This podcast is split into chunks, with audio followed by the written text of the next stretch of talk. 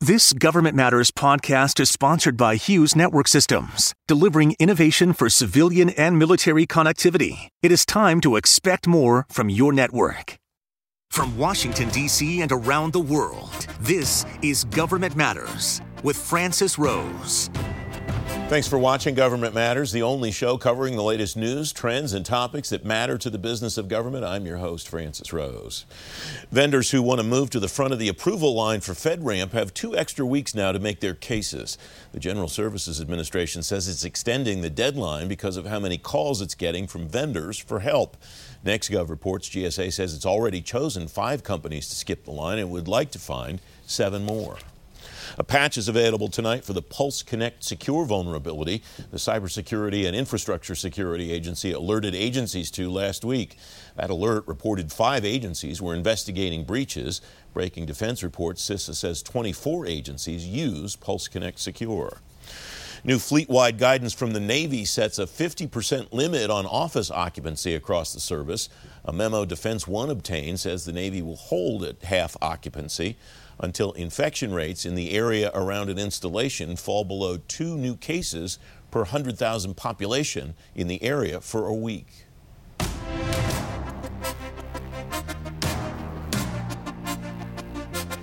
The Federal Employee Viewpoint Survey says employees are more engaged and like their bosses more than before the pandemic. Federal leaders are using those numbers to strategize what comes next. Emily Murphy is the former administrator of the General Services Administration. Emily, welcome. It's good to see you. What do you make of the numbers from your agency and across government as you go through them? Well, first of all, Francis, I'm thrilled. It means that we did right by federal employees during a really incredibly difficult time and over the course of the administration. So if you look at the improvement, that didn't all happen overnight. At GSA, we went from a 72 overall in 2016 to 83 in 2020. Our intrinsic work went from 74 to 83. We went from 61 to 78 on leaders lead and 81 to 89 on supervisors that employees trusted their supervisors. I mean, that's a great set of metrics to look at over 4 years. It's especially great when you look at the leap in the last year. And I think it means that we really listened to our employees. We tried to address the needs that they were raising as well as those that we were anticipating, and that we kept acting on the feedback we were getting from them and doing a better job each and every time. There were 2 of those numbers in particular I want to ask you about. A colleague in government comes to you, still in, and says, Emily, we need to move leaders lead and we need to move employees trust their supervisors. What do you recommend to somebody in those particular areas to do to move those numbers? Not going to happen in a year. I agree with what you said there. It's going to take time, but how do you start that process, or how do you turbocharge a process that's already underway? So with Leaders Lead, I think the real key last year was that we talked to our employees more than we have at any point in time. I was sending out a message a week. I was doing 2 to 3 town halls a week with different parts of the agency. No one in the agency went more than a couple of months without actually having the chance to ask me a question. Respond. You know, we really encouraged them to email us to Allison Bergotti, who's my deputy. So we really did a lot in trying to make sure that there were multiple channels that employees could reach the leaders at GSA. And then we responded to it. We didn't just take that data and we then each and every time we go back and say, here's what we've heard, here's what we're doing in response to it. So I think that was the key in moving the leaders lead number. I would like to say it's because we made all these great decisions on telework and everything else, but I think it was really that we listened to our employees. I think the same thing was true with supervisors. We gave them the authority, we listened to them first of all, and gave them the authority to actually be supervisors. And they knew we had their backs, but we had their backs in a way where we said, there's a no jerks policy also. And that gave them the ability to go in there and do their jobs. We trusted them, and they lived up to that expectation. One of the big pieces of your portfolio as administrator was the Public Building Service. I think it gets overlooked because of the emphasis on the acquisition piece, at least in coverage in outlets like mine, way too much. What do you take away from these numbers, especially the telework, the enthusiasm for telework and remote work, about the way organizations should think about floor plans, facilities, the back to the office movement that's likely about to get underway, all of that, Emily. So if you look at the numbers from pre-pandemic, it said that 55% of employees were not teleworking. If you look at the height of the pandemic, only 20% weren't teleworking. And of those, it was 2% because they didn't receive approval and 2% because they didn't want to. We're now, at the end of the survey, they were back up to 26%. And that was, again, a combination of employees who didn't want to telework, those who couldn't get approval to telework. That came down dramatically from 19% to 4%. And the overall of those who felt they had to be present went from 24% to 18%. What that means overall is that of that 371 million square feet of office space that GSA has, that they don't need as much, and that they could save billions of dollars by reducing that space. But not only save money, it will make employees happier. And it's actually one of the most environmentally friendly things we can do is to encourage telework. Because one of the number one drivers of emissions is actually people commuting to and from their offices. So it's better for employees, better for the environment, and it's fiscally very sound. What do you expect to see as this transition happens? What do you think that a typical, if there is such a thing, what do you think a typical federal workspace, especially a headquarters workspace in Washington, looks like 3 years from now or 5 years from now, Emily? So if I were in charge, which I'm not, I would think that your federal workspace would be meeting rooms where you could have meetings with the public. And you're going to want more of those. You want more SCIF space so you can do classified work that can't be done at home. You want space where you can have private meetings one-on-one with the public as well, or with other government employees. What you need less and less of, though, is your standard workstation and your standard desk or office configuration. So I would see those federal office buildings becoming more hubs for meetings than actually places where people go and just sit at a desk and work. Emily Murphy, thanks very much as always. Thank you so much, Francis. It's great being with you. Up next, the major maintenance costs that could keep F-35s on the ground. Straight ahead on Government Matters, salvaging the most expensive weapons system ever. Don't forget, if you miss an episode of Government Matters, you can find it on our website, govmatters.tv. Be right back.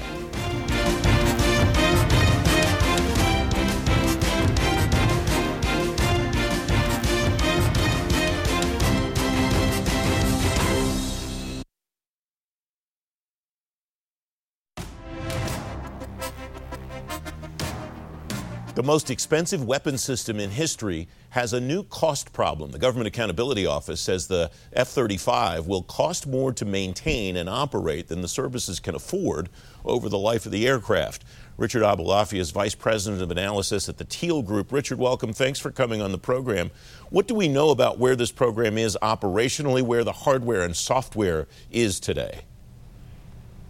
Well, not as bad as the headlines would indicate. You know, there have been some major hurdles and challenges, but almost everything at this point is sort of on the back end of the plane, operating, maintaining, and perhaps most of all, upgrading it over the years. From a production standpoint, the costs have come down considerably, pretty much in line with exactly what was expected. The basic vanilla A model is now about $77 million a copy. And meanwhile, nearly 700 aircraft have been built. So this is a full-fledged, relatively successful production program, despite all the challenges in getting it up and running. However, there are serious cost challenges in sustaining it. And what does the fact that it's that far into the production cycle mean for that sustainability cost discussion, do you think? I mean, if we build about a third or so of the amount of planes that we expected to build in the life cycle of the program, but we can't afford the two-thirds that remain to be built, it really, I think that's the kind of the crux of the conversation about where the department is, isn't it, Richard? Yeah, on several levels, that's exactly it. You know, to a certain extent, it makes it more challenging to, put leverage on the contractors to get the cost down when they know, look, you know, this is their program. There's going to be thousands in service. They have to sustain it. You know, there's not that much pressure. On the other hand, Congress, DOD, and everyone else involved needs to think now about what they need to do in terms of putting that competitive pressure on the F-35 program. And there are a number of possibilities. You know, there are rumors to be already flying prototypes for a 6th generation fighter under the NGAD program. And not only that, there are rumors of something in the black world, something secret in generation 4.5, a kind of lower cost competitive challenger. So part of the debate is whether or not some of the procurement dollars for all of these F-35s should be shifted towards tactical aircraft alternatives. I want to shift gears because the implication for what you're talking about there goes across the entire aircraft sector. Boeing's one of the largest government contracts. They reported not great earnings numbers last week. What do you take away from overall from the health of the defense industrial base, the aerospace sector in particular right now, Richard? Well, you're right to focus on Boeing because they're in their own unique world of pain. Obviously, they were the world's biggest commercial jetliner contractor. And because of the COVID-19 pandemic, the pain has been very severe with numbers falling by 50%. And even before that, they had the 737 MAX disaster. But on top of that, a lot of their gains in recent years in the defense sector had been purchased on the back of profitability. Basically, they submitted very aggressive bids. So they've had some serious losses, particularly on the KC-46 tanker program, also on the T7 trainer, and they're in danger, frankly, of losing that part of their business as a profitability safe haven. So there have been challenges to Boeing across the board. Most other companies in the aerospace and defense sector are a lot healthier for a variety of reasons. They weren't as aggressive commercially. They have less commercial exposure. There are areas of concern, particularly for companies in that commercial jetliner supply chain, but from the defense side, things are reasonably healthy. What do we know, if anything, Richard, about what the supply chain looks like, not particularly at Boeing, but across the aerospace sector as a result of COVID-19? Are those supply chains starting to regenerate themselves? Are they starting to get healthy again? Have they already gotten healthy? Are they still a ways away? What does that look like right now, Richard? Well, it's very spotty. To their credit, when COVID-19 hit, the prime contractors working with DOD moved to accelerate payments to the various supplier companies. And that was very helpful as an initiative. But it turned out, even though that was helpful up front, now it is a lot less necessary because, frankly, the availability of financing, capital, for a lot of these companies has been a lot better than expected. I think people were expecting or fearing a kind of 2008 credit crunch, and that never really materialized. There's a lot of cash sloshing around out there.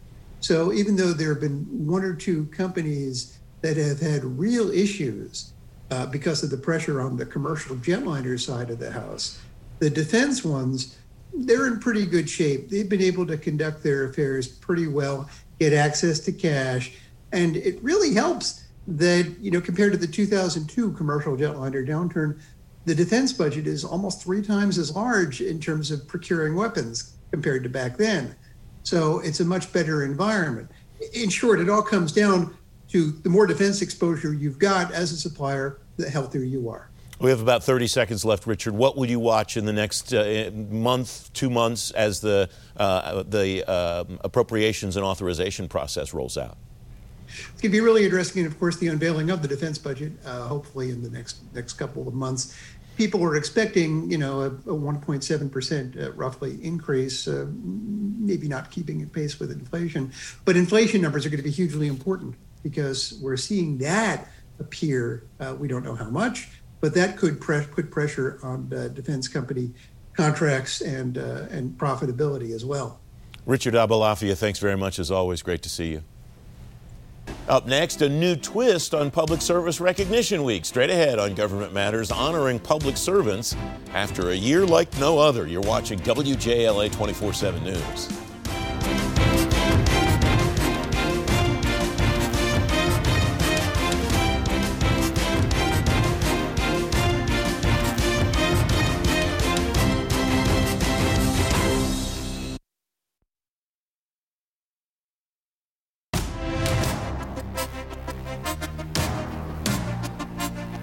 Welcome back. Federal employee engagement is up this year despite the challenges from the pandemic. About 3/4 of federal employees say their work gives them a sense of personal accomplishment.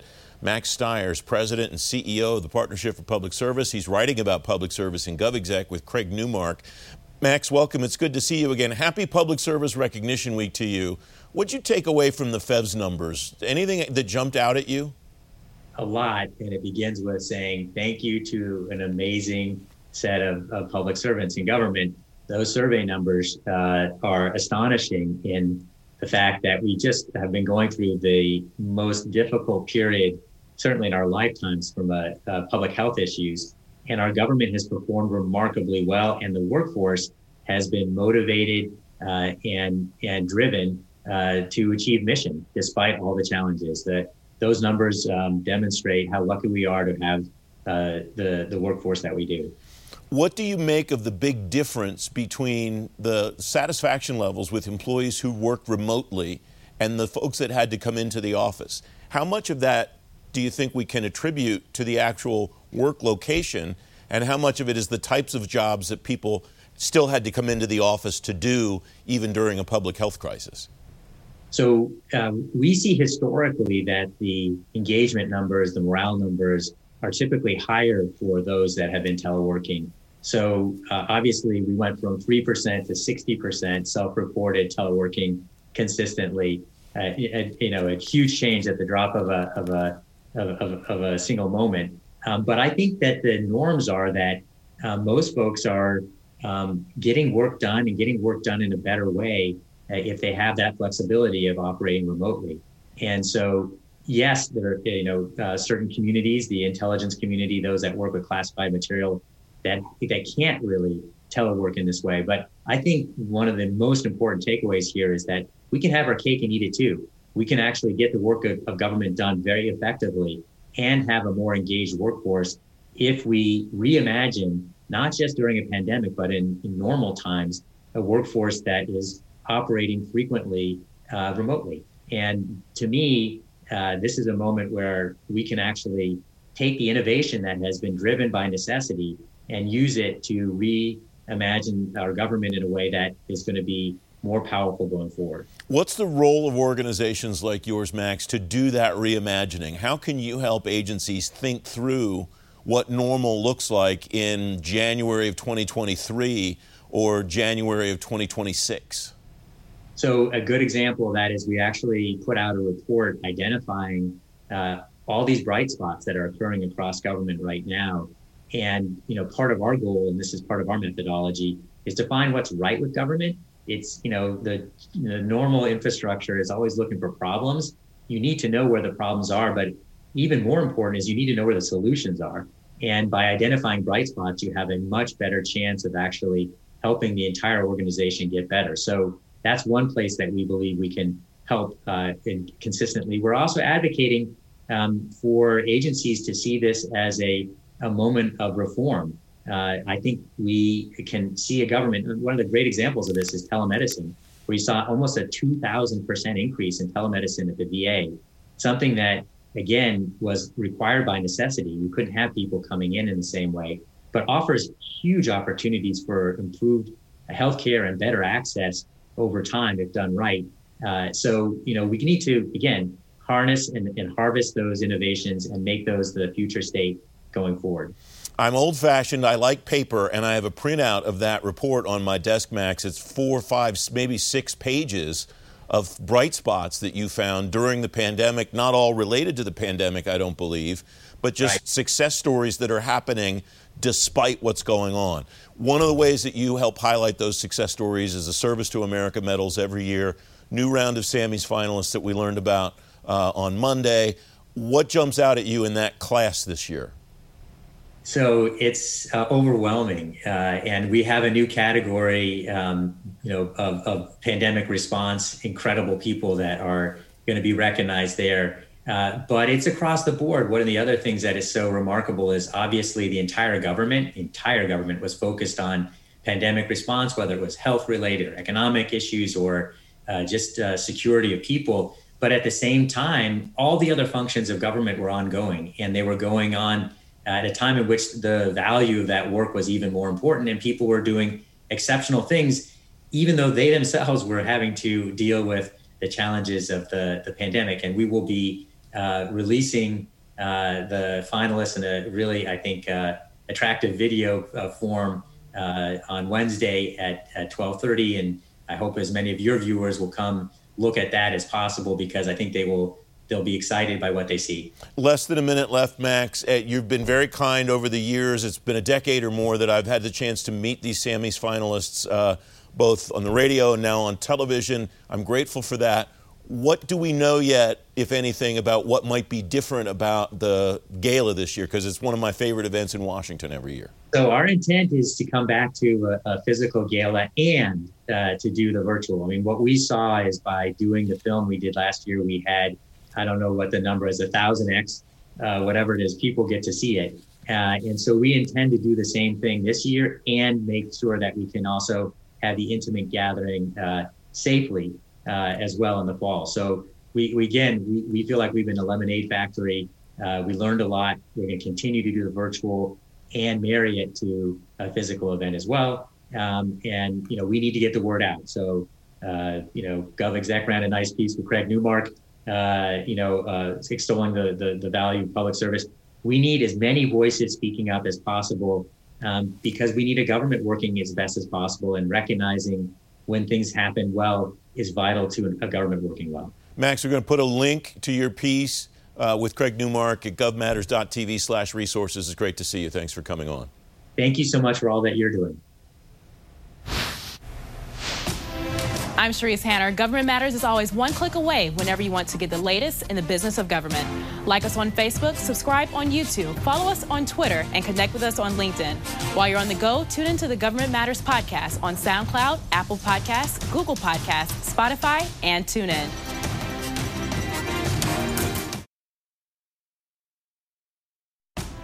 That's the latest from Washington. Join me weeknights at 8 and 11 on WJLA 24/7 News, and Sunday mornings at 10:30 on 7 News to stay plugged in on issues that matter to the business of government. Thanks for watching. I'm Francis Rose. Thanks for listening. Our daily program is produced by Sharice Hanner and Ashley Gallagher. Christy Marriott leads our technical crew. Our web editor is Beatrice Haddon. Our director of content is Alan Holmes. Visit govmatters.tv for articles, videos, and more. Government Matters is recorded at WJLA-TV in Washington, D.C. Copyright Sinclair Broadcast Group. You have been listening to the Government Matters podcast, sponsored by Hughes Network Systems. Stay tuned for a brief interview with Tony Bardo of Hughes. Tony Bardo is Assistant Vice President for Government Solutions at Hughes. Tony, it's great to talk to you again. I thought of you the other day because I saw another agency make an award on the Enterprise Infrastructure Solutions contract at General Services Administration. You have been telling me for a long time about how important this contract is. Why is it so important, Tony? It's so important because the agencies have been dealing with 20-year-old network technology for 20 years. And basically, this is their opportunity to use this important contract to modernize the network, to keep up with constituents who are demanding more digital-centric services. And the government needs the network to step up to those expectations. This is a long-term contract. How is it built so that when Hughes rolls out something cool, say 5 years from now, that the agencies will be able to access that? The agencies will be able to leverage new technologies that come down the line during the life of this contract? GSA's got a good plan for that. They've got a plan for the on-ramping of services. Frankly, the current SD WAN movement is an example of that. SD WAN did not exist when EIS was awarded. But GSA's been working hard with the agencies and with the primes to add these services. So what's important is that the agencies demand that the primes offer various kinds of SD-WAN solutions. There are a number of them out there. They need to not just offer their direct examples of proprietary services, but there are multiple platforms. Agencies should really meet with the primes and say, here's what I want. Here's what I want. Here's where I want to go over the next 10 to 15 years. Time is of the essence, it strikes me, Tony, because there's a countdown clock going here for agencies to get these contracts awarded. If you're just starting this process at the beginning, first of all, shame on you, I guess. But secondly, what's the role of the vendor to help an agency move the ball?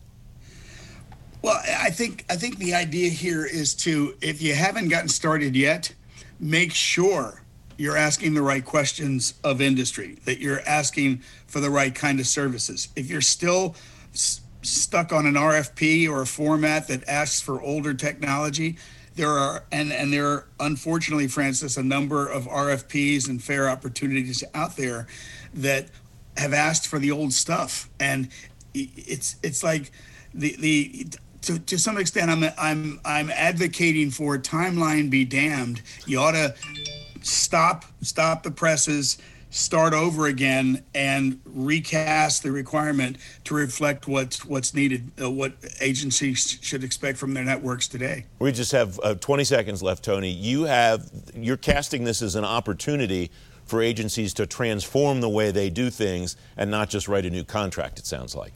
Oh, absolutely. It's critical. It's the right time. The technology is very, very fresh and can carry the agencies for a long time forward. Tony Bardo of Hughes, great to talk to you, my friend. Thank you, Francis.